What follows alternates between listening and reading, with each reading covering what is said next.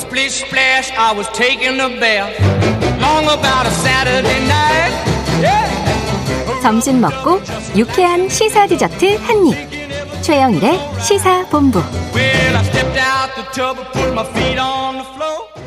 네, 시사본부 매일 이 시간 청취자분들께 드리는 깜짝 간식 선물 오늘도 준비되어 있습니다. 편의점 상품권 코너 들으시면서 문자로 의견 주시는 분들에게 쏠 거고요. 짧은 문자 50원, 긴 문자 100원이 드는 샵 9730으로 의견 많이 주시기 바랍니다. 자, 어려운 경제를 알기 쉽게 설명해 주는 만큼 이 주식 같은 재테크도 정말 잘할 것 같죠? 아, 통장 잔고를 확인하고 싶은 남자. KBS 보도본부의 서영민 기자 나와 계십니다. 어서 오세요. 안녕하세요. 주식 투자 하십니까? 아, 안 물어주셨으면 좋겠습니다. 아, 예, 예. 아, 요즘 질문은 삭제 없었던 걸로 요즘 하죠. 가슴 아픈 사람이 아유. 워낙 많아서 그 중에 하나라는 정도만 알아주시면 네. 개미 중에 하나다. 이렇게 네. 인정을 하셨어요.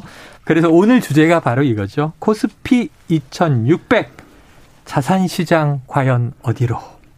설명을 좀 해주세요. 가슴 2600 아프시겠지만. 무너져 있죠. 예. 지금 오늘 얼마예요? 오늘도 2600 밑에 있고요. 뭐2500 처음에 대. 많이 내려서 시작했다가 조금 회복하는 듯 하더니 다시 음. 또 조금 더 떨어진 상태입니다. 네네. 네, 거의 그 정도 수준이고요. 1년 반 만에 최저치 이번 주에 경, 갱신하고 있습니다. 아, 내리는 이유는 뭐 당연히 미국 증시 보시면 되거든요. 그렇더라고요. 새벽 나스닥이 정말 무섭습니다. 요즘 웬만, 웬만한 서학 개미들은 지금 악 소리가 날 텐데 반토막은 적게 떨어진 거다 할 아, 정도로 네네네. 상당수 주식들이 뭐 10분의 1이 간 주식도 많고 미국은 정말 무섭습니다. 주식이 음, 이게 가상화폐 네. 오늘 얘기 나오는 건 한국산이라고 봐야 하는. 가상화폐. 네, 테라, 루나, 네. 뭐 이런 곳에서 악순환의 소용돌이가 일어나서 뭐 가상화폐 시장이 심상치가 않다. 리먼 사태기가 나와서 깜짝 네, 놀랐어요. 네. 뭐 그런 얘기까지 나오는데 다 네. 같은 이유입니다. 동일한 변수가 다 작용하는 건데 네. 이거 쭉 열거하자면 뭐 네. 금리 인상, 금리 인상. 물가 상승, 물- 고물가. 불확실성, 음. 우크라이나, 네네. 뭐 중국의 제로 코로나 아, 여기 더해서 저 옛날부터 하던 얘기 미중 갈등까지 아이고, 그건 이런 변수가 된 있습니다. 네. 자, 뭐부터 살펴보실래요? 금리 인상 물가 상승 이게 한 쌍이니까요. 네, 보죠. 오늘 미국 CPI 나왔습니다. 지난달 음. 뭐8.3 이게 예상보다는 높은데 네. 전달보다는 낮아졌습니다. 예. 그러니까 막 더막 피크를 치고 올라가진 않는데 음. 예상보다는 안 좋았던 겁니다. 이 반드시 잡아야 되니까 이게 금리를 올릴 수밖에 없는 상황이 되는 거죠. 예. 빅컷, 자이언트 컷 이런 얘기 하는데 물가가 너무 올랐으니까 이제 걱정이 되니까 이제 물가를 잡자는 의미에서 금리를 올리는데 네. 이게 연말까지 한 2.5에서 3 정도 수준까지는 가야 된다는 게 네네. 대체적인 전망인데 아직 1%대. 지금 이제 1입니다. 퍽퍽 올려야 되네요. 네, 0.5씩 두 번 뭐 이렇게 올리고 나머지도 계속 올려야 된다. 뭐 네. 지금까지 없었던 종류의 긴축입니다. 이게 음, 양적 완화도 기억나실 돈 겁니다. 많이 풀었죠. 네, 그러니까 금리를 제로까지 내리고 나서 금리를 더 내릴 수가 없으니까 네. 돈을 그냥 직접 풀어버렸는데. 달러를 찍었다. 네, 이것도 이제 걷어들인 겁니다. 그래서 그게 테이퍼링, 양적- 테이퍼링 그랬던 거잖아요. 음, 그렇죠. 양적 긴축이라고 아, 네. 하는데 QT라고 하죠. 음. 이런 식으로 시장이 풀려 있는 돈이 막 이렇게 쪼그라드니까 아. 다 없어지니까 자산 시장이 너무 힘들죠. 예. 미국 말고 우리나라 같은 나라는 환율도 큰 영향을 미칩니다. 어우.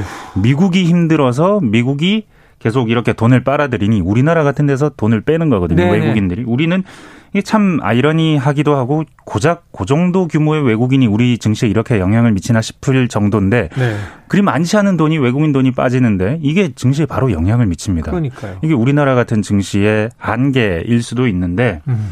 지금 이제 환율이 점점 더 올라간다는 얘기 하잖아요. 네. 환율이 올라간다는 전망이 있으면 있을수록 외국인들은 빠집니다. 아. 그리고 환율이 내려간다는 전망이 계속 나오면 나올수록 그러니까 원화가 강세가 된다는 전망이 나오면 나올수록 외국인들은 다시 들어옵니다. 지금 이제 달러화 강세란 얘기인 거죠. 네, 그뭐 이게 빠진다. 추세가 반전될 기미가 전혀 아이고, 없거든요. 너무 오랫동안 지금 상당히 네. 오랜 기간 우리 개미들이 계속 매입하는데 네, 외국인과 기관은 매도한다 이런 얘기를 들었던 것 같아요. 그렇습니다. 아 미국 금리 미국 금리만 보면 안 됩니다. 근데 또 뭘 봐요? 영국 금리도 봐야 됩니다.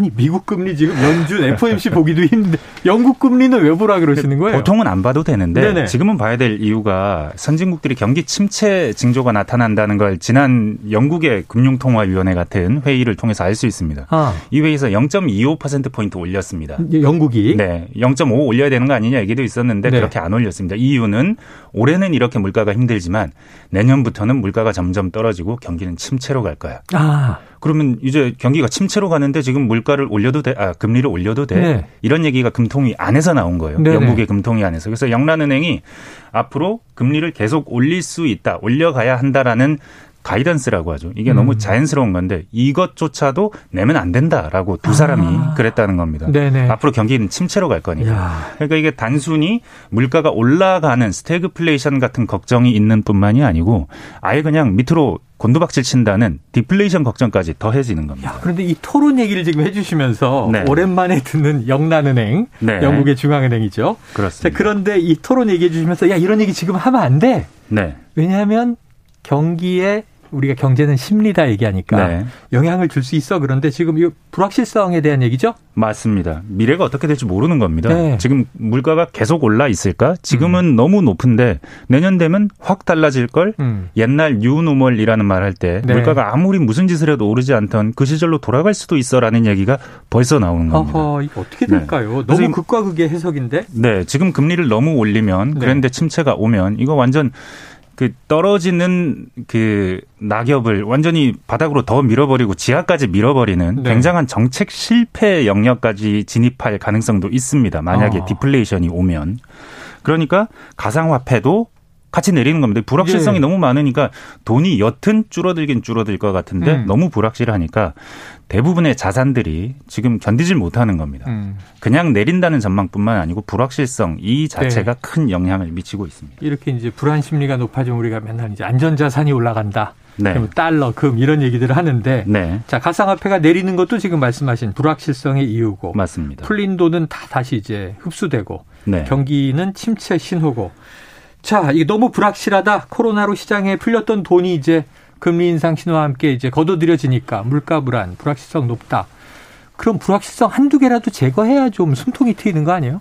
사실 금리를 어떻게 올려가야 될 것이냐, 물가가 네. 어떻게 갈 것이냐, 이걸 사실은 전망하기가 쉽지 않습니다. 아, 쉽지 작년부터 않죠. 계속 일시적이라고 했는데 그 일시적인 게 아 조금 더 갈 것 같아 네네네. 하다가 전쟁이 일어나니까 어유 이게 조금 더 정도가 아니고 한참 더 갈 것 같아로 네. 말이 바뀌었거든요. 전쟁입니다, 전쟁. 전쟁이 이 전쟁이 어떻게 좀 끝나면 좋겠다. 우크라이나에서 일어나는 러시아의 침공으로 인한 전쟁. 예. 지금 물가가 왜 올랐나의 가장 큰 이유 중에 하나가 에너지 가격 상승이죠. 유가. 러시아, 네. 유가, 가스 가격, 러시아 때문에 많이 올랐는데 네. 알고 보니까 러시아가 이 두 개만 가진 게 아니었습니다. 어. 밀, 밀. 옥수수 같은 곡물도 가지고 있고 네. 전기차에 들어가는 뭐 니켈, 구리 뭐 이런 네. 희귀금속도 다 가지고 있더라고요. 그래서 러시아로 인해서 이렇게 올라갔으니 네. 이 전쟁 요인이 좀 잦아들면 아. 조금은 나아지지 않을까. 근데 이거는 여튼 올해 안에 어떤 식으로는 끝나지 않겠습니까? 음. 어, 빨리 끝났으면 좋겠다는 생각이. 그러게 말입니다. 네. 뭐 이거 아무도 그렇지 못하는데 네. 왜 하고 있을까? 네. 자, 지금 뭐 경유가 휘발유 가격보다 비싸졌다. 14년 정말 만에. 희한한 일이죠. 예, 기현상인데. 근데 여기 아까 말씀하셨지만 그 배경에 네. 깔려 있는 게 네. 자, 눈으로 보이는 건 우크라이나하고 러시아지만 네. 미국과 중국의 이 긴장이 계속되고 있잖아요. 네. 그 미중 긴장 요거 요 변수를 짚기 네. 전에 제로 코로나부터 먼저 좀 보고 아, 가야 중국의 됩니다. 제로 코로나 네. 지금 베이징 봉쇄 네. 얘기 나와, 나오는데 네. 막을 수 없는 걸 자꾸 오미크론을 막으려고 하니까 이게 옆에서 보기엔 하, 저거 저럴 일이 아닌데 네네네. 우리가 해봐서 아는데 하는 생각이 네. 들죠. 무서운 것도 아닌데 음. 그런데 지금 이게 다 정치 일정 때문입니다. 아, 올 연말에 시진핑 주석의 3년임 결정 네네. 여부가 결정되는데 음. 이걸 앞두고 그 어떤 변수도 만들고 싶지 않은 아. 거예요. 아 이거 중요하지 않은 거 알아. 그러니까 아시안 게임도 내년으로 미루고. 오미크론 이거 중요하지 않은 거 알아. 네. 그런데 우리는 변수가 나오는 게 너무 싫어. 변수 네. 다 통제하고 우리는 제로 코로나 일단 이 3년임 때까지는 갈 거야 하는 음. 거거든요. 그래서 이 이벤트, 이 이벤트 네. 요인이 정말 크고 이 이벤트가 지나고 나면 네. 미중 경쟁이 다시 부각이 될 겁니다. 아니 어떻게 되고 있는 거예요? 미중 경쟁은 이건 완화 가능성 없습니까? 이게 지금 멈출 걸로 보는 사람은 없는데 계속 간다. 네. 경쟁은 한다인데 근데 좀 흥미로운 점은 예. 미국이 금리가 너무 아, 그 물가가 너무 높으니까 이거 어떡하지 하면 네. 내부에서 무슨 얘기가 나오냐면 중국에 대해서 부과한 보복 관세, 상계 관세 이런 것 좀 낮추자, 없애자 이런 얘기가 나오고 네. 있습니다. 아직은 근본적으로 방향이 그쪽으로 가지는 않는데 물가가 계속 이러면 그게 상당한 도움이 될 겁니다. 미국은 중국에서 아직도 많이 수입하고 있는 네. 나라고 앞으로도 수입할 거거든요. 예. 그러니까 이 차원에서 어떻게 되느냐? 근데 이게 또 미국이 중국에 대한 관세를 바꾼다고? 그러면 우리 기업은 어떻게 해야 되지? 네. 이런 종류의 불확실성도 있고 네. 모든 게 얽혀 있고. 그러다 보니 주가가 이렇습니다. 큰일입니다. 오늘 여기서 경제본부 정리하죠. 서영민 기자, 고맙습니다. 감사합니다. 자, 최영일의 시사본부 오늘 여기까지고요. 자, 당첨자 편의점 상품권은 홈페이지를 통해서 확인해 주시기 바랍니다. 자, 오늘 준비한 소식 다 전해드렸고 저는 내일 오후 12시 20분에 돌아오겠습니다. 청취해 주신 여러분 고맙습니다.